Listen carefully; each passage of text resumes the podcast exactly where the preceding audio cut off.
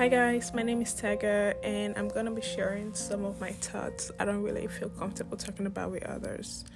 I would also be sharing some poems and talk about the everyday struggle we face and how to cope with them.